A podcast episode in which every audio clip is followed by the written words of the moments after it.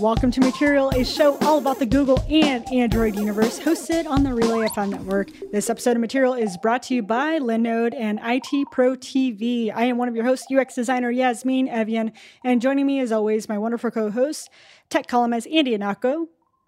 Hello. And app developer Russell Ivanovic. Hey, hey.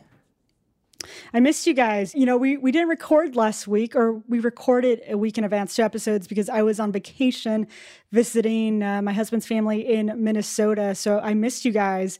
Uh, but I have a pretty funny story. We have people that know us in Minnesota. It's uh, it's it's pretty wild. So just so I'm clear um, I, for, for our international listeners, Minnesota that's that's in Canada, yeah. Uh, it's actually pretty close to Canada.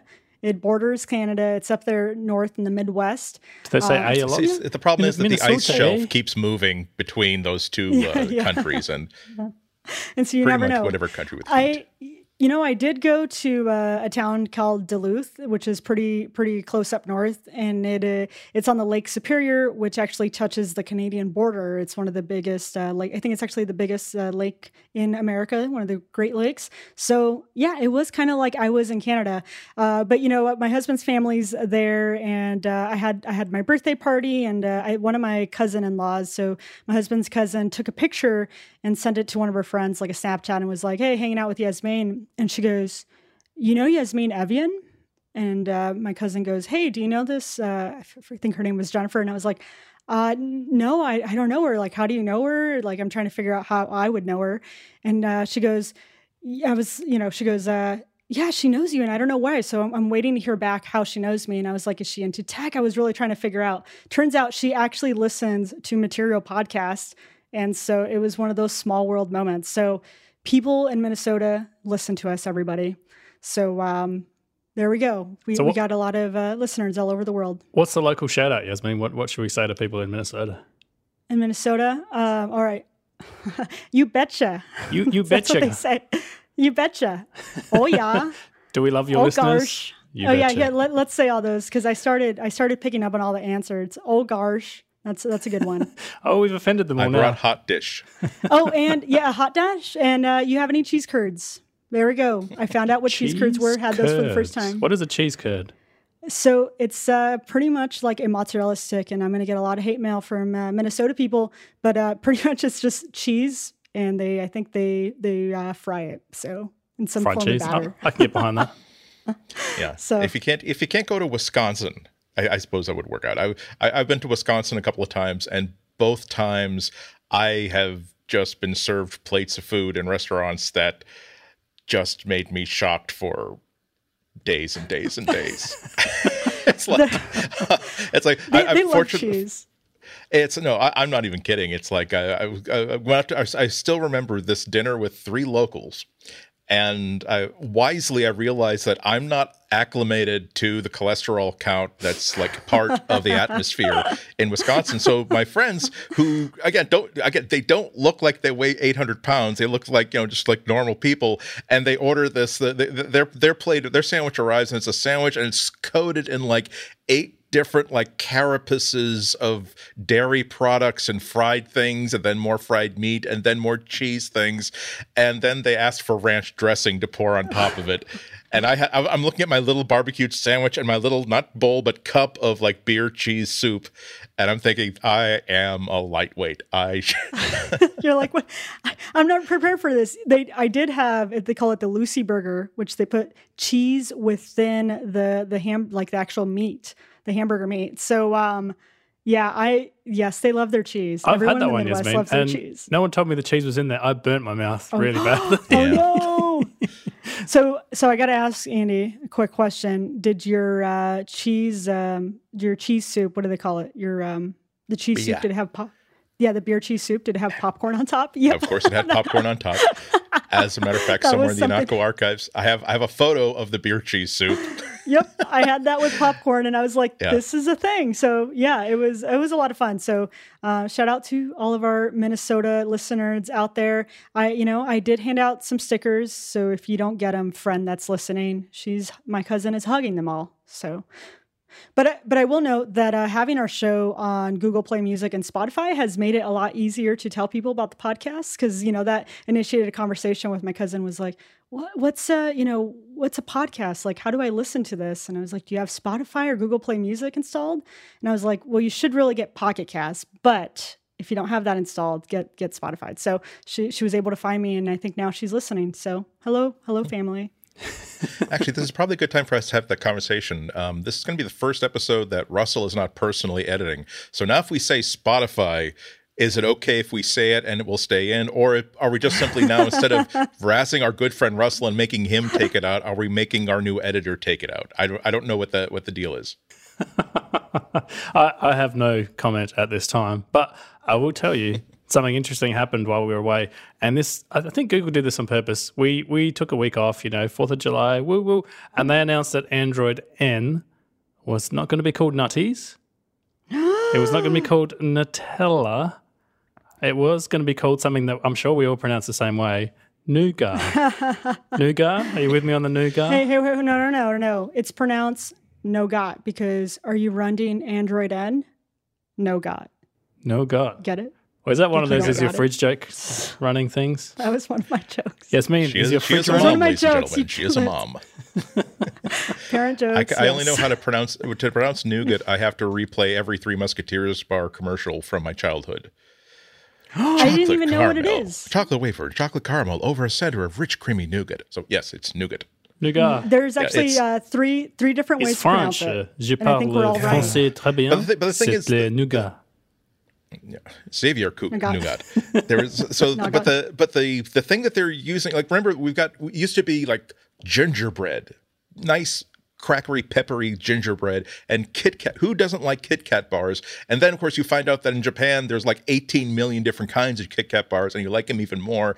And now they're going to nougat, which as a candy in and of itself is very much a 1970s grandma candy where it's still sugar it's still dessert but it's not a thing that you remember or recollect and you'll eat it mostly to be nice and it's just a reminder that you're at grandma's house I, I I think I didn't even know I've had it before, but I guess it's found in like Snicker bars and stuff. I have no idea. What it's well it's it's like this whipped it's like this air whipped like marshmallowy sort of chocolate as a standalone candy it's like uh, like a denser nougat so if you have the three musketeers bar that the center of it is nougat uh, and the, as a standalone thing it's like kind of pressed into like a little loaf with like nuts like walnuts sort of inside it it's, it's, it's not bad it just doesn't I'm, I'm, I'm saying that let's say that you're the one house on the block that on Halloween is handing out nougat.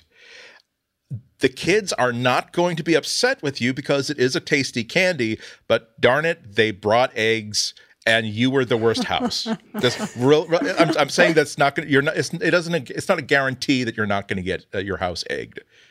But I mean, but I, I, it's just a, it's just a weird thing. It, it's, it's, It's it was uh I, I don't know what was weirder, the name or how they announced it. So um I was getting ready for work on I think they announced it, you know, in the work week. I think it was like Thursday my time and I was getting ready for work and they were like, "Watch us on Snapchat to uh get the unveiling the, the name of Android N." And I was like, "Oh my gosh, how what, how do I get Snapchat?" Like I was like, "How do I make this work?" It was uh yeah, I had to enlist the help of a younger millennial to help me out.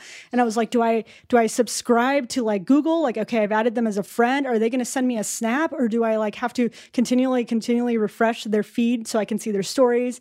It was a mess, a mess. You know, um so I don't know if Google has heard of this, but there's a thing called YouTube Live, which is really great, and maybe that would have helped. I don't know. But do the kids know how to use that, Yasmin? Because this is bringing back painful memories of Google I/O when Google was like, "Here's our Snapchat QR code, whatever that thing was. You know, scan this thing." And it, I battled with that for 20 minutes, and I finally got Google added into my Snapchat thing.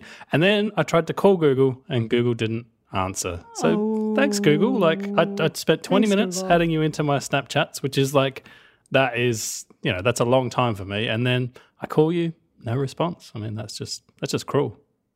And also, is it is it really? uh, Was there were there kids out there going, "Ma, ma, we can't go to Six Flags today. I need to stay home so I can make sure I know what the new code name for the next Android is. It's going to be awesome." Like, no, it's it's the sort of thing that you, you you're on Twitter and then you wonder why nougat is, is a hashtag, and then you find out, oh, okay, that's why they called it that. Okay, that's interesting.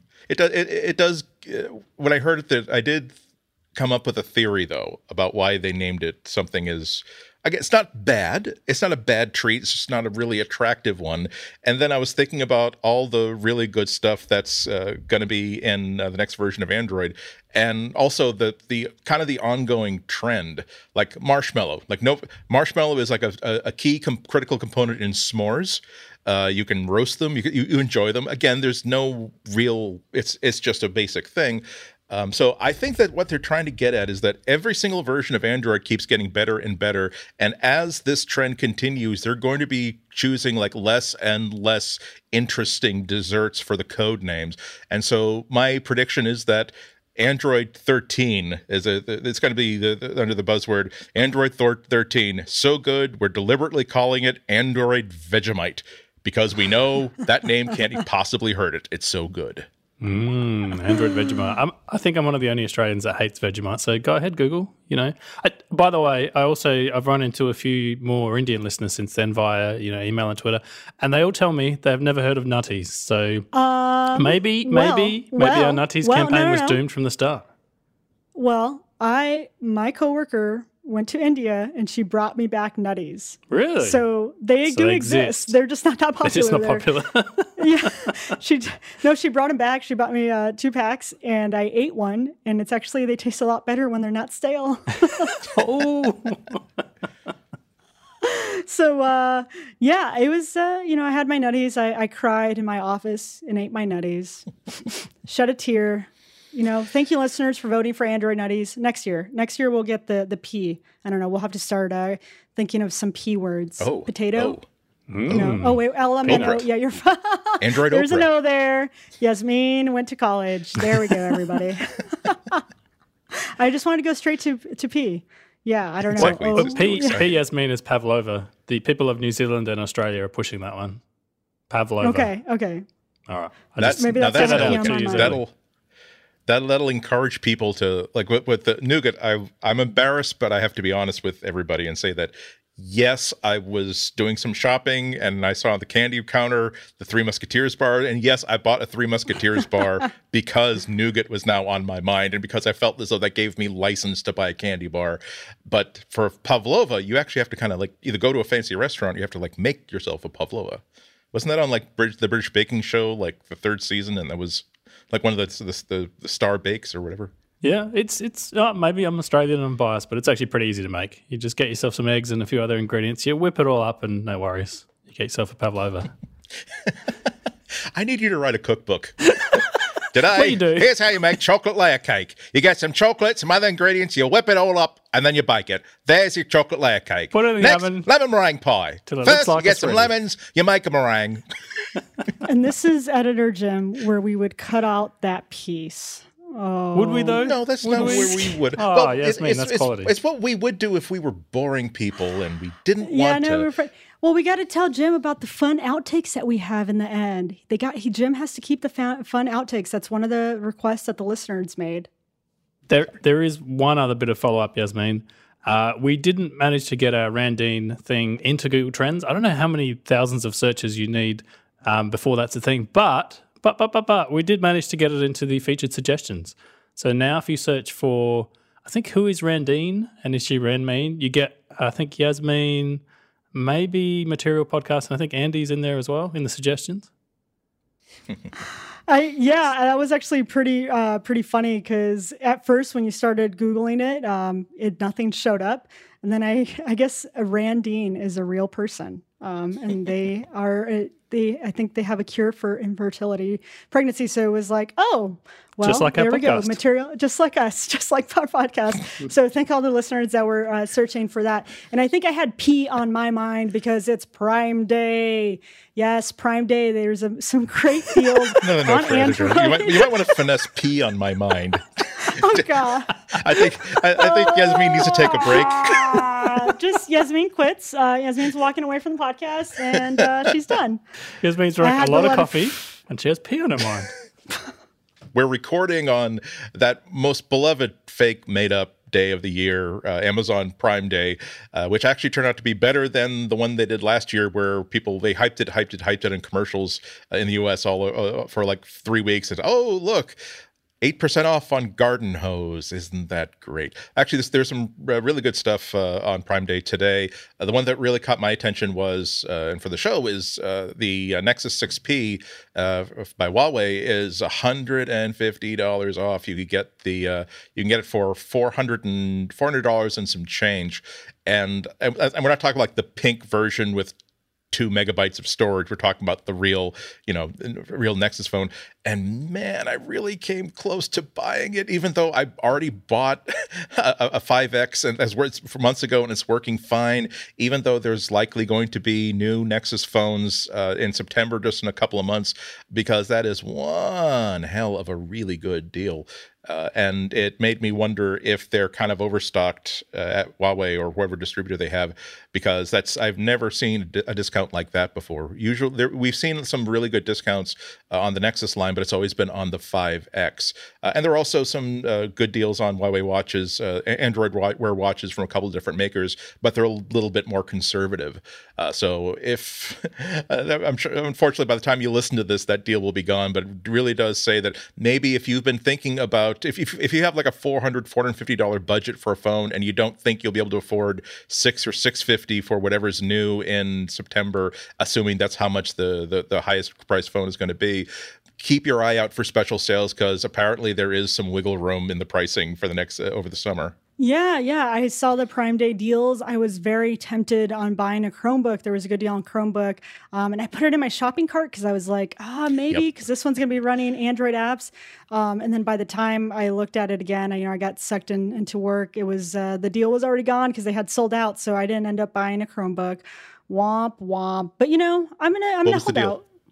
Uh, it was a it was for 140 for a Chromebook. I think it was like. Um, four had two gigs, four gigs of RAM, and uh, I think it was 16 gigs. So it was, uh, you know, it was for 140 bucks. Like it would have been a great, a great Chromebook to get, but um, I'm okay. I can wait. I can wait. Also, I tend to think that for, for I, I think there are a lot myself, no less than the listeners, are really thinking that buying a new Chromebook sometime in the next six months is a real possibility with the coming of, uh, of Android apps to uh, to the to Chrome OS.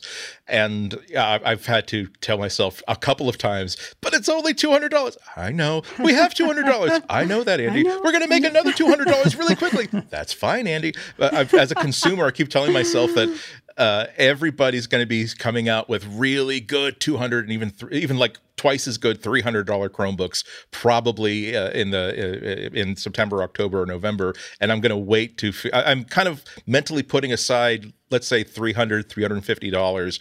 And the first time I see a really awesome Chromebook for three, 350, maybe four, no more than five 550 with shipping and tax. You know, you see where this is going.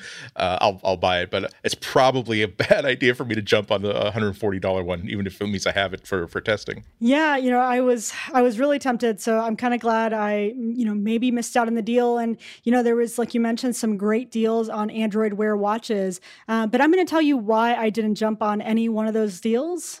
But first, a message from our sponsors. This episode of material is brought to you by Linode. This a combination of high performance SSD Linux servers spread across eight data centers around the world makes Linode a fantastic solution for your server infrastructure. You can get a server up and running in under a minute with plans starting at just $10 a month, which now will get you two gigabytes of RAM. You'll be able to choose your resources, Linux distro, and node location right from the manager tool. And once you're up and running, you can easily deploy, boot, and resize your virtual server with just a few clicks. Linode's servers offer industry leading, industry leading native SSD storage. So you know it's going to be super, super fast. Um, they have powerful Intel E5 processors and they have access to 40 gig network with uh, multiple levels of redundancy. So you know they're not dealing with uh, Russell's slow internet over there in Australia. They have an API that allows you to easily automate tasks or develop custom applications on the cloud. And with over 400,000 customers, they offer 24 7 support and they're very friendly. We want to thank Linode for sponsoring Relay FM. And as a listener of the show, you can sign up at linode.com forward slash material. You'll not only be supporting us, but you'll also be getting $20 towards any Linode plan. And with a seven day money back guarantee, there's nothing to lose. Go to linode.com forward slash material to learn more, sign up, and take, take advantage of the $20 credit or use the promo code material20 at checkout. Thank you so much, Linode, for supporting all of Relay FM and this show. So I um I was saying I, I was very tempted to buy an Android Wear watch. And you know, I've been saying, come on, Android, when are you gonna give me an NFC uh, on my Android Wear watch? I really just want to tap and pay around. And I don't think that's coming. I really hope it is, but I don't think that's coming. But there are some rumors. There's rumors out there that Google is building two Android Wear smartwatches with Google Assistant integration. So they are actually going to be, uh, they think that the rumor is that they're going to be under the Nexus brand um, and they're going to be released sometime around, you know, when the Nexus phones are announced, which usually comes around October. Um, one watch will be larger, sportier, and more fully featured, including LTE, GPS, and heart rate. The other will be smaller and lack the other uh, other uh, stuff. I think with like it won't have the mobile data and GPS um, or the heart rate, but it's going to be smaller. So that gets me a little excited. Um, so yes, this is you know they're, they're saying that Google is releasing their own Android Wear Watch. Um, so this is kind of surprising. The the thing that kind of surprised me is, is that it comes with Google Assistant integration, and then actually kind of brings up a point because I thought Google Assistant was essentially replacing Google Search. So I'm kind of curious when it says with Google Assistant integration, isn't that in essence the same as uh, what's going to take you know what's going to replace Google Search in the future, or are those things going to be handled separately? I don't know. I'm kind of uh, I'm kind of confused on on that. Do you guys have any insight or that or? This is the interesting thing. So we went to Google I, Yasmin. They said, "Hey, Google Assistant coming later this year. You know, expect it in all sorts of devices and places. You know, like Allo and these other messaging apps." And I was thinking about the Android Wear side of things because it I know they have a keyboard now, and I know some people are trying to do that, but it feels really wrong to try and enter text like onto a watch, whether you're scribbling or drawing or tapping or whatever. It makes a lot of sense to talk to it. You know, if you're not in a super public place or you're not embarrassed to be, you know, Dick Tracy style talking to your watch. And then I was wondering, well, where does the Google Assistant come into that? Like, if it's on your phone and not your watch, that that, that would be a bit weird. So if you have one sort of interaction mode on your phone and it's completely different on your watch, I mean, that's potentially something Google would do, but it doesn't seem that integrated. So this kind of makes makes a lot of sense. You have almost like a Nexus series of watches uh, that maybe potentially come out first with this feature. You're like, look, Google Assistant, this is what it's going to look like, and then potentially after that, you have all the other you know manufacturer sort of ones come out as well. Yeah, there's it's a lot of things to unpack about that. I was uh, when I the the language that was used in the article made me wonder if they were doing something they, they were taking some technology and some ideas that they developed for the google home device uh, given that the Google Home is designed so that the way you interact with it is always by saying, you know, "Hey Shlomo" or whatever the trigger phrase is, uh, and of course we already have Android Wear watches where that's a central feature. It's one of my favorite features. But are I just don't know. They is is the implication there that there is going to be a new sort of front end that takes you into the system that is a lot more responsive and uh, and and consumes a lot less power. Uh, it's a it's a really it's a really cool article uh, I just don't know what a lot of this stuff means. Uh, it's interesting that they're doing, uh, uh the, the, as uh, most companies are doing, a, a, larger one and a smaller one. The idea that the larger one is much larger in features, the smaller one is much smaller in size, but they're sacrificing a whole bunch of unknown features, including GSM, including maybe the heart rate monitor. Uh, and I'm not sure if that's a if if this rumor is true. I'm not sure how that what that does to this device because I think that the one thing that people are really responding to with wearables today is notifications from your phone and uh, fitness tracking. And everything else even on the even in the apple watch everything it does that is fantastic and wonderful is just simply icing on that cake. So if you have a, a smartwatch that does everything except for do heart rate monitoring that might people might think of that as uh, a trade they're not willing to make. But of course, with Android Wear, there's a lot of other models out there to choose from. Yeah, heart rate monitoring is something that I have on my current watch, and I don't use um, that often. Maybe just because, you know, actually putting my fingers on it, it's like. I guess I don't exercise a whole lot too, so I'm not the type of person. I'm just like being honest. Like as a, it's not something I use like a as a sporty person. Like oh, I want to check my heart rate and all that stuff. So that's probably why um, you know that doesn't interest me.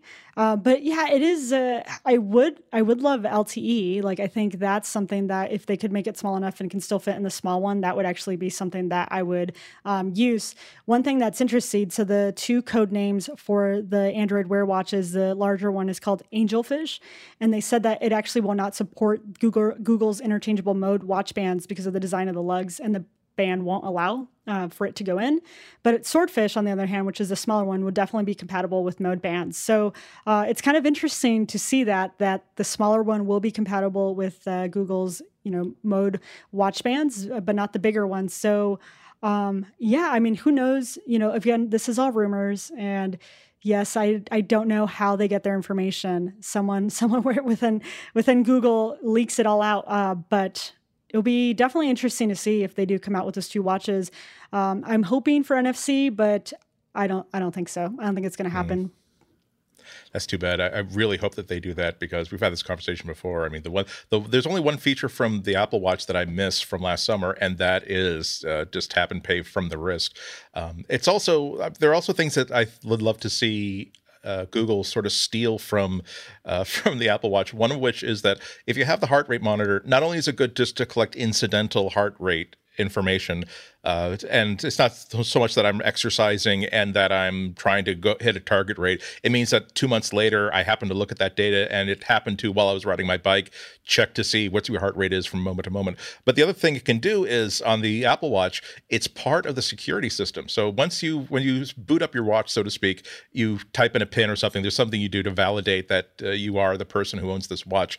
But after you strap it on, your pulse rate keeps that that token alive. So that's how you can, for instance, leave your phone at home and do tap and pay uh, uh, uh, that, that, that's that's why it's it's still good. You don't have to take your phone out to to revalidate. Because it, as soon as if you take that watch off for just a few seconds, they think the the watch thinks that okay, it's possible that I'm no longer attached to the original owner, so I'm not going to be trust. I'm not going to tell people to trust me anymore. It would be great if my uh, my Android Wear watch could do the same thing, where uh, it knows that at some point during the day before this was put on my when I was when I put this on, I proved that I am Andy Ihnatko. So from the rest of that day, when I appro- I don't have to unlock uh, my phone. I don't have to. I can use it as a token authenticator for Google authentication. I can use it for tap and pay. Uh, I would love to see that feature appear. A lot, of cool things. I guess I guess what I'd love to see most of all is another watch, kind of like my Moto second generation, that just looks like a plain old watch. So even even if you're going to put a GF, GSM chip and radio in it, I'm not sure that I would want the double stuff Oreo size yeah. thing on my wrist. And if the only option were one that doesn't have a heart rate monitor at all, that would kind of make me have to think a lot about what I want. Yeah, I, th- I, think for my part, like I, when Android Wear first came out, like I remember we got some at Google O, the Apple Watch came out shortly afterwards. I was super excited to have it on my wrist and try it out and talk to it and get my notif- notifications and whatever else. But I've noticed more recently that I'm just, I'm a bit nonplussed. Like I'm happy to leave mine at home. If I happen to forget it, I'm like, yeah, you know what? Like I'll, I'll go back and get it. It's just, there's, I don't know, there's something about the wearables at the moment that's just not compelling enough. And I think we kind of see that borne out in the sales numbers as well. Like Android Wear hasn't been selling in crazy numbers. Even the Apple Watch, which, you know, by Apple standards, hasn't really sold that much. I mean, I know it's sold in the millions. I know that's decent amount of units. I know it's the, the top selling sort of smartwatch out there, but even that doesn't seem to have sort of set, you know, the world on fire. So I, I do kind of wonder what the future of, you know, wearing a computer on your wrist is. Like, I don't know that putting a radio in there and like all those other things is is really what people want. Like I, I know people want to say, oh, I want to leave my, my phone at home and I want to go jogging and I want to have GPS, but I don't know. I don't, I don't know if that is uh, that is the future of the watch, like on the wrist. I think there there is a lot to to say for people that are kind of runners. You know, a lot of the times they have to mount their phone onto like you'll see it on their arms and stuff.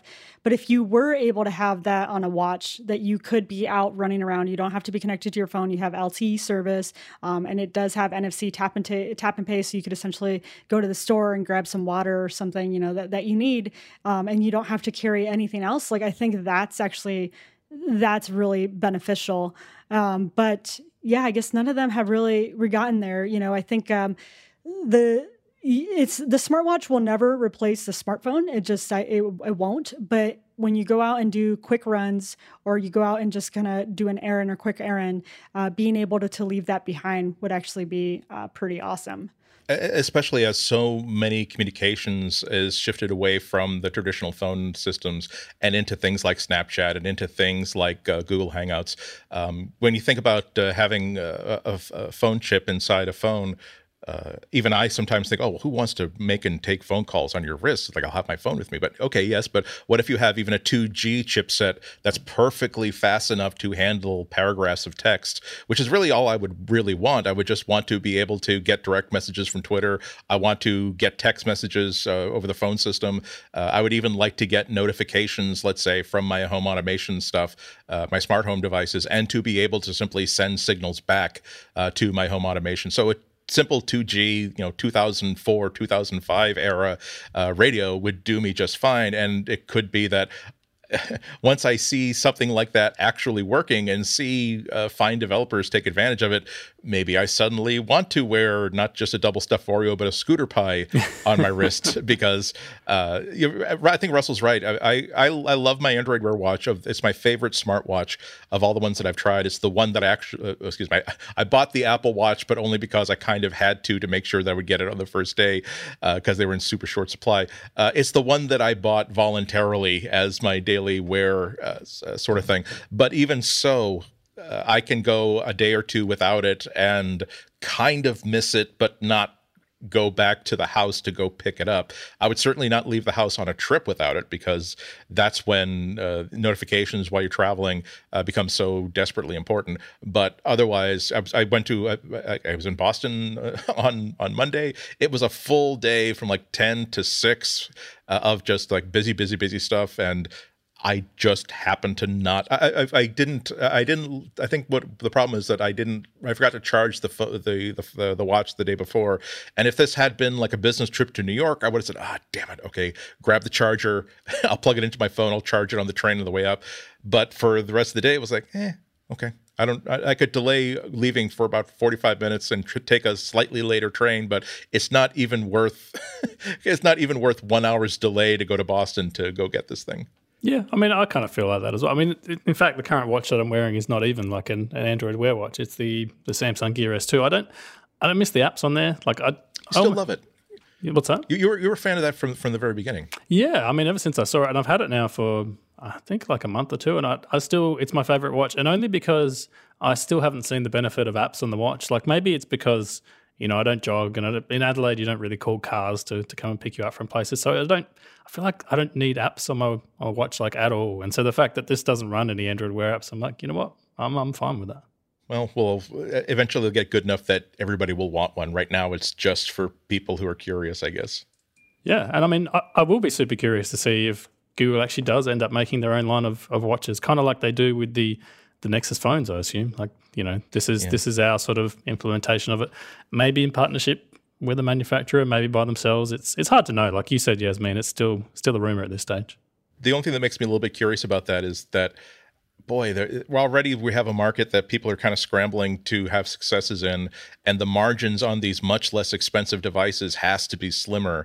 Uh, and uh, already people are talking about how is it appropriate for Google to be competing against all these other makers in such a competitive market it seems like it's going to be even worse if, hey, guess what? You'll get Google styled stuff that's definitely designed with all the stuff that we haven't even told developers about yet. And there's no question that it'll get all the latest updates really, really quickly because we'll be do- developing them all in house.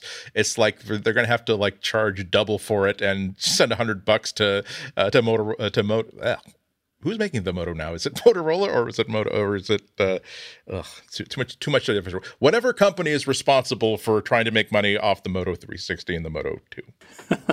I think Lenovo is the is the parent company now. I think Motorola still exists though in some capacity.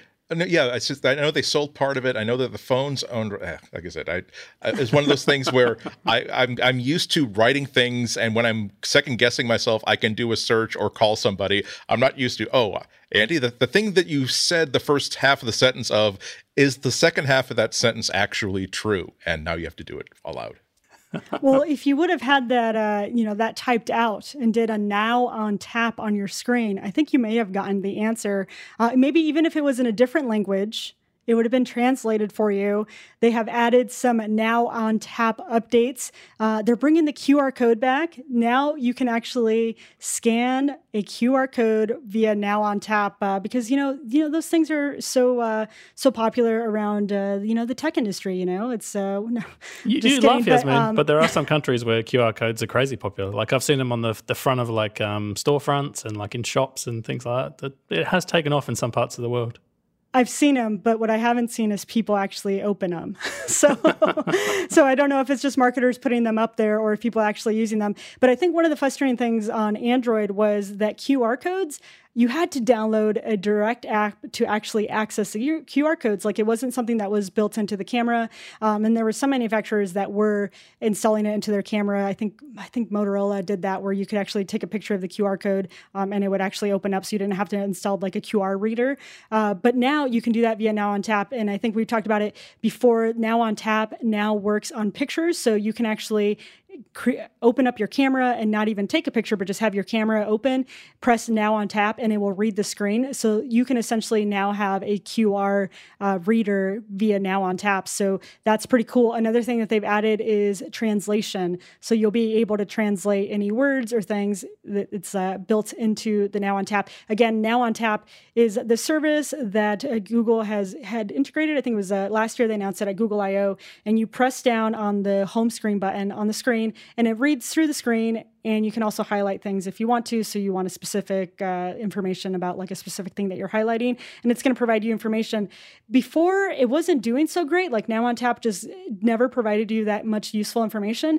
But I think they're really, really uh, building it up again. And I don't know if it's because they're kind of building up to the Google Assistant and intra- integrating a lot of the smart features that that brings. Uh, but some of the cool things is that they added this Discover More feature. So I actually now on tapped our Material Podcast uh, Twitter you know, like just from the screen. And I get all this information like Material Podcast, Relay FM, Andy Ihnatko, and it gives me all these options to, you know, find his Twitter or whatever. But I can also cl- uh, tap on the Discover More and that actually pulls up any videos or articles related to the search that you're doing.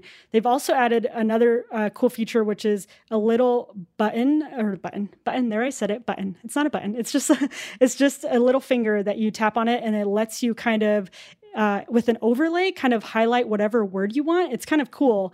Um, and then, you know, you highlighted Google and it gives you all the information like definition Google, search for information about someone or something on internet using the search term Google. Um, it's kind of, but it's kind of like an overlay interface. And then you hit the back button and you're out of it. But um, it's so anything you tap will automatically be searched. So it's kind of cool. I really like the new integrations that they're doing uh, with Now on Tap. I was going to say, I like the language list as well. You've got English, French, Italian, German, Spanish, Portuguese, and Russian. And shout out to our Portuguese listeners who I believe won the uh, Euro 2016 and, and then went, you know, proceeded to go crazy like you normally do if you win a, a big, you know, football tournament. Woo! Yeah. I'm glad to see that uh, Google now is getting a lot more capability. I'm sorry to say that I still don't. I, I don't instinctively reach for uh, holding down the home button when there's something on the screen that I want more information about. I still tap, copy, paste, and put it in someplace else. Uh, and that's it's not necessarily because it, it's not a good app. It's because I just forget it's there and so the more uh, the, the more instinctive they can make it and the more they can insist that hey look trust us try uh, the, the, more i guess, I guess uh, just like remember uh, when uh, there's a time in apps where you would just sort of you, you you don't know where certain function is so you just say well what if i right click on this what happens I would like the home button to be exactly like that for Google Now, where I don't know what it will do, but it's worth holding it down just to see what happens when I do it. Um, and the, the difficulty is that it's so you just really have to be ingrained into doing that. I didn't know how long uh, Google Photos had the uh, sorry the camera app had that feature where aim the camera at something, even a street sign that you want more information about, and it will look at that. There, it's it's almost as though there should be I don't know, like some sort of a gl- uh, inner glow or some sort of a dingus that says that I don't know what results I'm capable of showing you based on the screen. I just want to let you know that the developer has taken the time to make cool things happen when I when uh, when Google uh, now when Google Now is used. Now I want to know if Now on Tap provides any useful information while you are uh, running Pokemon Go. Oh, I don't know, Russell. You want to know that, Yasmine? I'm, I'm going to do a, professional Yasmine thing here, and I'm going to put an ad break in between this and the answer, Yasmine.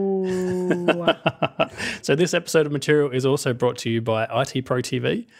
If you have a career plan that you want to set in motion, whether you're looking to start a career in IT or you're already working in the field, certifications and credentials are the key to getting your job or that promotion that you're after. IT Pro TV's mission is education through engagement with up to date, high quality video content and access to the most important tools you need for technology certification. So, some of the things ITV Pro TV has is over a thousand hours of content with 50 extra hours being added each week. Um, you can stream it on demand and live worldwide to your Chromecast, Roku, PC, or iOS or Android device, and you know you can learn wherever you are. So it's also available on the Amazon Fire TV and the fourth gen Apple TV as well if you want that lean back experience.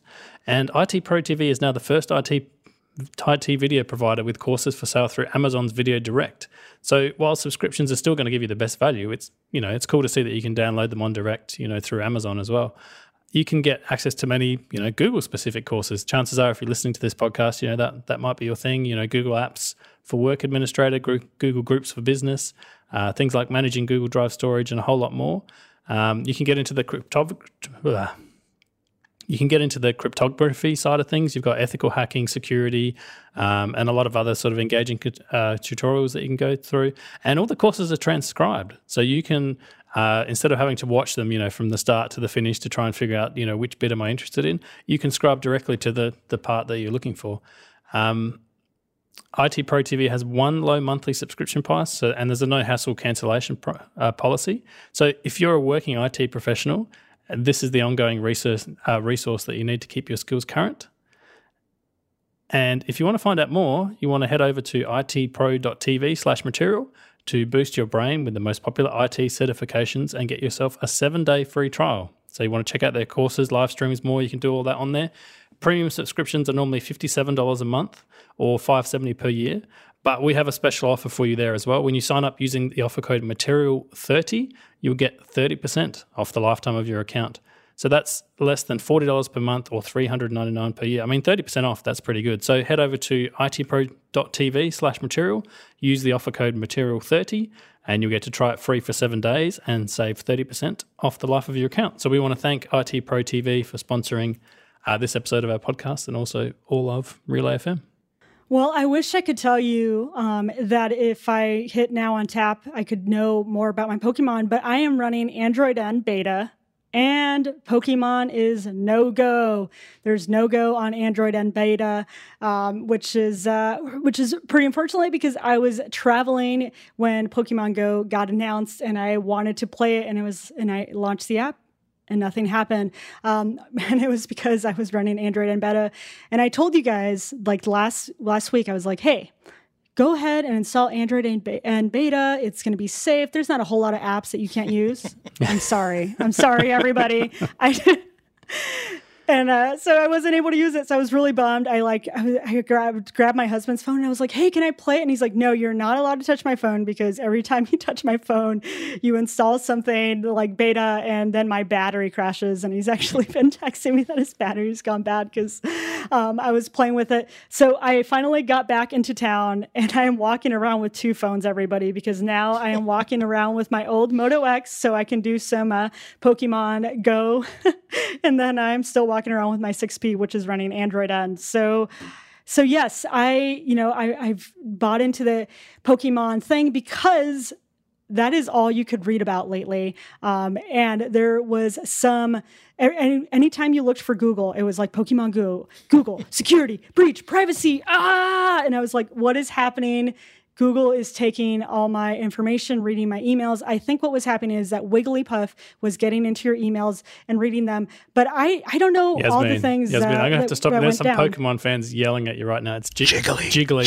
Jiggly. Oh my gosh! Jigglypuff, Jiggly. I'm gonna get a. See, I, I the adorable I played, marshmallow I played like it on Pokemon Game Boy, but I never got that far to get Jigglypuff. Oh man. You just got know That, got and Jigglypuff. Jigglypuff is one of my fa- one of my favorite Pokemon because that's the one that loves to sing and sings very very sweetly. But when her the but the magic is uh, of of, of, Yeah. the, of the of Jigglypuff's voice sends people to sleep, and when she sees that, that people are sleeping instead of listening, she gets real mad, takes the cap off the the, the microphone, which turns out to be a magic marker, and everyone wakes up with like mustaches and stuff drawn all over their faces. Kind of sounds like my daughter. There you go. so Yasmine, I have to tell you, uh, me and my two kids, we went hunting for Pokemon the last few days. So I didn't take your advice at all. I did not install the Android M beta. And surprise, apart from when their servers went down, which apparently they've been doing, you know, quite often as they try and scale, we we had a whole ton of fun. So I mean, this is not a podcast about the game. You've probably heard tons about it, but it's basically you go out into the real world, you have to find them in the real world. And so Adelaide is a fairly sort of sleepy town. Like I know our population is a million, which is which is a decent amount, but generally we don't get into things, so nothing really takes off here. You know, people are, are fairly nonplussed. there were just kids and adults and things everywhere throughout the suburbs, just just hunting for Pokemon, and you could tell they had. I saw one guy dressed in a full, you know, Pikachu costume. I saw other people with hats on. I saw everyone with their phones in front of them, and there's all these like gyms and stops that you go to. So there was massive groups of people congregating, and you think, oh, it's just all fifteen year old kids. No, there was there was old you people. See, honey, you told me there would never be a socially acceptable venue which I could wear this full full Pikachu fursuit. oh boy, boy, was she wrong. Yeah, no. Now who's the immature idiot? no, but there were just so many people out there, and they were all really um, giggly and friendly. So we passed you know, people saw my my kids like in their costumes and holding out phones sort of in front of them, and we passed so many other kids doing the same thing, and they were like, "Are you hunting for Pokemon? Yeah, we're looking for Pokemon. There's a Pokemon, you know, back there." So they, yeah, it's I don't, I guess this goes to show that if you put something as popular as Pokemon into a game, it doesn't matter how good your servers are, how long they manage to stay up, what kind of account they want you to sign in with. If it's got the Pokemon, you know, that everyone's into it. It seems to be like a, a worldwide phenomenon. I even read somewhere that they're about to have more daily active users than Twitter. So so there you go. when the when the news stories start comparing its traffic to the traffic consumed by porn, that's an unusually high level of success. I'm not sure that's two things you'd ever want to intersect. But to touch on the other thing, I guess I'm the developer on the show, so I should mention the security aspect of it. Yeah, there, there was a, there was a big kerfuffle when they when you sign up for when you when you activate on iOS, it says uh, this app wants access to your entire Google account, and then you Google for what does Google entire Google account means? It means it can read all your emails and delete all your emails and make unkind comments about your private personal photos. so the I think Team Rocket is behind that. I think they would even start posting on your Google Plus page just to get their uh, their views. Up. Yeah, Team just Mystic for life, by the way. But um, no, the the thing is, it's there. There was a huge, massive internet outrage when people realized they went into their, especially if you sign up on iOS, apparently, you go in there and it's like, this app has full access to your Google account. People are like, what? So it, it turns out a, a few things went wrong here. So one, one thing is, uh, Google has an authentication system that you can use as a developer if you don't want to write your own, you know, ask for email, ask for password, store password, encrypt password, do all that um, stuff. You can just say, hey, just uh, type uh, log into your Google account through a Google interface, not my app interface. We'll get a token back from Google, and we can use that to get things like just your email address and like a unique ID for you that we can use inside our game. So that that was the intention of this game. It turned out on the iOS side of things, they were using a fairly old, you know, OAuth API, like I think version one or something that Google doesn't even really support anymore. So the I won't, I won't get too technical, but the wording behind this token was uh, yeah, we have full access to your Google account, which turns out not to actually be true. Like the token that they get doesn't give you full access to their Google account. It just gives you access to the basic details. And there was a security researcher on Slack whose, you know, post we'll throw into the show notes who did a really good job of going through exactly, you know, what this app can and can't do and what it could, theoretically could do, what it's actually doing. You know, he was monitoring all the traffic going in and out. And it turns out, surprise, surprise, that it was just, you know, bad coding on their part. There was nothing sort of malicious going on. You know, as far as he could see, there was no attempt at getting access to the rest of your account. And there is apparently a theoretical set of steps that you can go th- through to get from that token to like a slightly better token that'll give you access to, um, you know, potentially things like your email. The you know the app wasn't doing that. And apparently they've they've patched that out already. And I, the thing I found most surprising is Google actually came out and said, "Hey, you know, this is not a thing, and we're going to downgrade all these permissions to like the you know the new sort of permission thing where they they will literally just get access to your email and like a, a token for you. So it seems to have died down. I don't know what. How do you guys perceive it on the sort of journalism and you know enthusiast end? Is there is there different reactions out there? I think that uh, it plugged into a lot of the worry about anything that has to do with Google. It's not as bad as Facebook, but here's the thing: I wonder if you took all the people who are playing this game today, like we could check back in a couple of weeks, but today, and said, "Oh, the thing is, we have to send someone to your house to like punch you in the sternum, not real hard, but kind of hard, to make to revalidate your token to keep you working," and they would say, "Okay, you said." Kind of hard, but not really hard, so it won't hurt it'll hurt a bit. You'll you'll shake it off and turn. Okay, that's good. Fine, let's go. So I, I don't think that uh, I, I, think that someone uh, it would have to to become uh, to be elevated from a kerfuffle to a full scale Donnybrook or Barney. It would have to uh, be something where somebody has put a trace uh, an IP tracer on the app and seen the amount of data that's being sucked out of the phone that seemingly has nothing to do with simply identifying you for the purposes of the game to really shake people. And even that it would take a lot uh, because once you give people something that they want it's going to be hard to talk them out of using it until credit card bills start piling up well, I mean, the other aspect of this is when you think about what data you actually are sending them, you're sending them your GPS location at all times as you're using this game, which is like, even if they don't have access to the email, while you have that open app open, they know exactly where you are, like at all times. So, I mean, that to me seems slightly scarier than someone, you know, potentially reading some of my emails. Yeah, and super useful. I mean, it's like uh, if you if you really, I think that the the next really one of the next really big startups is going to be they're going to create a really great game, but nobody has has any idea that the only reason for this game to exist is to create a really good heat map of uh, of 4G networks all across the world based on situation, and then use that to develop an algorithm for something that we'll use for very very boring network work. Yeah, I mean that's the other interesting thing about this game is actually based on a game called Ingress, which I guarantee you that some of the listener nerds out there have have played, and pretty much the entire Pokemon database of gyms and Pokestops and all these other things actually come from that Ingress game. And the way they were created is by players playing that game and you know congregating in different places and having their different sort of battles in different places, and that's where this entire data set comes from. So you could think of, yeah, like things like if they tracked, you know, signal strength at particular points or Wi Fi networks or just people's behavior like where do people go and where do they congregate what do they do? You could do all sorts of you know interesting things with that. You could probably even do like a few nefarious things with that if you were you know that way inclined.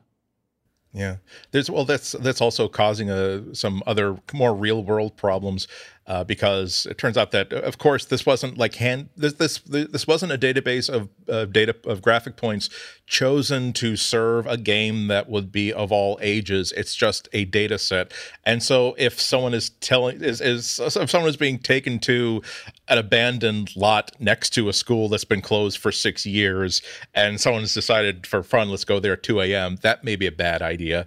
Uh, there have already been some complaints from, like, uh, just, just this afternoon, the Arlington National Cemetery had to make a notice saying we don't think it's appropriate for you to be hunting Pokemon in what for the military particularly is Ooh. practically holy ground.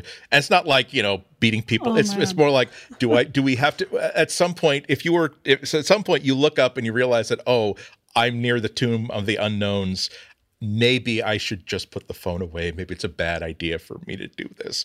Uh, so there's a, there's going to be some growing pains. I think if this game lasts more than a couple of weeks, uh, they're to there's going to have to be a better system for people who happen to be near a nexus of where, where Pokemon hang out to say. Yeah, we'd like for Pokemon to not be outside our door because I we're not we don't want to let people use our bathroom and people aren't obeying the signs. They're just peeing against our house and we don't like that yeah, you know, I think it, this definitely brings up another conversation of, um, you know, it's always when developers are building the, the, apps and stuff, it's like they really do have to take precautions to keep their user base safe, right? And and as we learned, okay, the information the information that they were actually gathering from Google wasn't, you know, really all of your account information. Like it was just they they accessed your email and that's that's about it you know? Um, but you know a lot of people were kind of upset because it's like a lot of people are using uh, poke or a lot of children or children i don't know they're teenagers preteens are using pokemon go. And so like if they have authenticated with their google account you know what does that mean? Because they're not going to sit there and read all of the liabilities or kind of know exactly what they're given access to. Um, one of the things that i love so much about google's response was users do not need to take any actions themselves. Like they they're just automatically going to restore the right credentials that they were taking anyways, but pretty much instead of it saying, "Hey, we got got full full access." Um, yeah, it, it, took it took the news network, the tech network by storm. I was looking through on the Play Newsstand, you know how you can search for different topics, and one of the topics I have on there was Google, and it's from all these different sources. And every single article that I read was about Pokemon Go. I was like, man, is there anything else happening around Google right now, or is this just all of it? So, of course, you know it's. Uh, it, a lot, yes, these security and your privacy are things to definitely, um, you know, worry about and concern over. But you know, sometimes I think it's like this. It's it's a way for people to kind of be like, this is exactly why we don't like Google because it's, uh, you know, w- like the two camps of Apple and Google. Um, everyone thinks that Google is the one that doesn't protect protect your your privacy, and you know they're essentially a ad company, so that they can sell you all this stuff but you know apple i'm sure they they track all information too and i know they have um i don't know i guess more more more privacy I no, don't know this is that's yeah. even true, but it's it's the two things that separate the two camps. this is this is one of my pet hates is that both of these companies track you. So Google definitely tracks you. Apple definitely tracks you. A- Apple does it for the purpose of selling you new stuff. You know, they track how many Bluetooth keyboards you have attached to something, when you turn that Bluetooth keyboard off, when you turn it on, how many times a day you unlock your phone, which apps you open. Apple is tracking all all that stuff. They're they're really heavy into that side of things. The difference is they don't aggregate it for advertisers. So they don't say, do you want to advertise to people who unlock their phone like 30 times a day? That's not currently something they do. They do it in other parts of their business and they're going to be doing it more, but they tend to do it for themselves. So they're collecting all that data so they can use it to to sell you more stuff. Google do all the same thing. They collect all the same sort of information and they do it for the purpose of, you know, yes, pushing their services to you, but also for aggregating that and then handing it on to advertisers and saying, "Hey, do you want to advertise to people between 30 and 40 who are interested in fridges or Pokemon or you know, whatever. They don't sell, hey, here's Yasmine Evjen. She has, you know, this many kids and she lives at this place. Do you want to advertise to her? That's not how advertising works. And I think some people are sometimes confused by that. They're like, oh, if I sign into a Gmail account, then uh, advertisers will know exactly where I live and what my name is and, you know, what my phone number is. That's, that's not really how that, that side of it works. Yeah, I mean, I trust uh, the, what I keep telling people is that I trust Google. And there's, well, why do you trust Google? I think because all the information they're collecting about me is far, far too valuable to let anybody else have it. So not, not only are they not going to sell my personal information, but they are going to take the security of that information very, very, very seriously. And also, I, I do think that they uh, that Google has uh, has a consistent record of good faith when it comes to privacy and security, um, you uh, a lot of people didn't know before this kerfuffle hit uh, that well, well, why don't you plug in security.google.com into your browser, uh, and that will take you to the page from myaccount.google.com that says in plain English, here are the apps that have access to your Google account and what they can do with it. If you don't want all each of these apps to do anything, select it and say, guess what? Boink, you no longer have any you no longer have access to my account. Uh, your personal information you can see what information does google have on you and you could say no forget you forget you have that or stop tracking that uh, and so I, I, do think that uh, it does require a certain amount of responsibility on the user's part that uh, you don't really have to bother with uh, when you're using an apple product or service uh, but the counter to that that i would make is that google services tend to be much much more useful and much more deep in the experience that they give you than apple does but it's just it's just a difference in, philosoph- in philosophy between the two. It's it's pretty funny because you know we're last uh, episode we recorded. Uh, someone asked the listener question was like, why doesn't Google know that I paid for my bill already and just stop sending me a you know a Google Now reminder? And so it's just kind of the the the funny thing about uh kind of the difference in, in the two camps. It's like I want to give Google more information so it can make my life easier. Please, how can I give them all of my yeah. information? You know, and then you have uh, other people. It's like, oh no, you don't Google. Don't you dare you know uh, start start sneaking into my stuff. So it's just so funny. I was getting a complaint from somebody over Twitter saying, "I'm just I just wish Google Now worked better. It does it, it won't tell me that that that that, a bill has been that my bank account has paid a bill or something like that." Like so so that that's the other end of the pendulum. like I I actually want Google to have direct access to every transaction that my bank is making on my behalf. I would, I, and I have to say that I agree with them. I, I'm not sure that uh, my bank. I, of course, I do banking and get alerts through my banking app.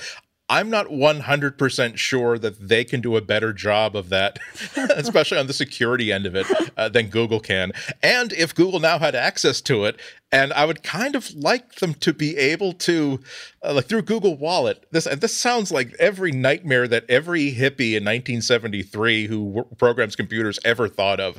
Like I would like it to. I, I'm I'm about to use Google Wallet like online to buy like I said, I was about to buy. I came so close to buying that uh, Nexus 6P, and something in Google Logic says, now I'm not going to block this. I just want to call your attention to the fact that you seem to buy a new phone every 17 to 23 months, and it is two or three months before historically new phones come out. And also, you made this, re- you didn't do any searches in the past three or four or five months on Nexus 6P. Is it possible this is an impulse buy that you will not be happy with when the smoke clears? you know, or even just being able to go, just like Google Fit will say, "Do you have goals? Great, I'll help you make those goals." Uh, or I'll I'll, uh, I'll, be able to give you information about how you uh, how often you exercise and how fit you're going to be. I would love to, I would love for Google to have access to my bank information for like what what's your goal I would like to be able to buy a car with fewer than 135,000 miles on it a year from today. Okay, we can make that happen. oh, Google is a finance company, Andy. I don't, I don't know if I'm fully comfortable with that, but it's, it's speaking of we like, hear and obey Google. Speaking of Google, though, there is a connection between Google and Niantic, the company that that makes the Pokemon app. And Andy, as a resident journalist, I believe you'll be able to give us some backstory like into that. Yeah, it's kind of interesting. Um, there are a couple of articles about it that fortunately uh, reminded me of why, again, like I said, I think I know certain things, but then I have to look them up to make sure I know certain things. There is a, a Google, it looks like is actually going to uh, be part of the part of the good news uh, who's going to be making some money off of the off the Pokemon Go app because uh, Niantic the developers of the Pokemon Go game was spun off uh, into a new company from it used to be a uh, like an independent uh, company within Google. It was spun off when they reorganized under Alphabet. It became its own individual company that uh, Google was uh, participated about twenty million dollars in Series A financing. So they own unless they've gotten rid of that, they they own a piece of Niantic. Niantic was founded by John Hanke, who at the time was vice president, uh, a Google uh, vice president in, uh, in charge of uh, Geo products, who himself joined the company when his company Keyhole was bought by Google in 2004, uh, and that's uh, famous as the company that basically became Google Earth, which led to but didn't necessarily become Google Maps. So basically, Google bought Keyhole in 2004, brought uh, John Hanke in, uh, and because they were encouraging their executives to be entrepreneurial and uh, a lot, and they just, they basically let him eventually create his own company that was good enough that it could be spun off and become something that uh, that Google invests in. Now the biggest summer phenomenon uh, of uh, tw- uh, of 2016 is a hit that uh, that uh, Google has must have a piece, maybe even a big piece in. kind of kind of lends color to the observation that uh, Google has a lot of different products. They are a huge company, but one of their biggest products is simply investing in companies that seem like a, a good bet one way or another. Uh, other companies have to buy a company in order to tap into the profits it's going to make. Uh, but Google seems to have a lot of faith in its ability to simply put money into other companies that, that are run not by Google uh, and hope that uh, they're, they're, they're, uh, they're, they spread their bread upon the waters and will be returned back to them thousandfold. So basically, all you all you Apple people who are Google haters, you are making Google money every every every Charizard that you find and you capture. Ka-ching. uh, we've seen Don't get your money somehow. Pokemon uh, Go users after this uh, podcast. Just kidding. Um, we want to thank everyone for listening. Andy, where can people find you and uh, ca- catching Pokemon as you travel around Boston? The key to Castle Andyland. The password is Ihnatko. If you can spell it, you can get to my uh, Twitter account. I'm Ihnatko on Twitter, or you can go to ihnatko.com. Uh, that's my blog where I usually t- uh, tweet out and post links to uh, the stuff I write for the Chicago Sun Times and other people foolish enough to pay me. And Russell, where can people uh, see you wrestling crocodiles, putting shrimp on the Barbie as you uh, hunt for Pokemon? yeah, we literally hunt for Pokemon in Australia. It's it's brutal. so you can uh, find me at Rusty Shelf on Twitter. Now, I, I, I, can I just ask you? I just want to make sure that to put my mind at ease, there should be like a Google Now feature built into the Pokemon Go app that will do image recognition and say that's not a Charizard, that's a poisonous snake. Back off quietly. this AR thing is amazing. it's in the real world now. Come on, children. Go go reach your hands right into that bush over there. yeah. Oh, but there's a colourful creature just waiting to hug you. Ah. Yeah, there's been some injuries with Pokemon Go. Everyone that's out there searching for Pokemon, be careful and Pokemon responsibly. I'm at Yasmine Evjen on Twitter, and you can find me currently carrying around two different phones just to catch some Pokemon. And you can find us on the web at, at Material Podcast. You can send us your feedback and questions at materialpodcast at gmail.com and on the web at relay.fm forward slash material. Thank you so much for listening. Until next time, stay in material. Boom, boom, boom, boom.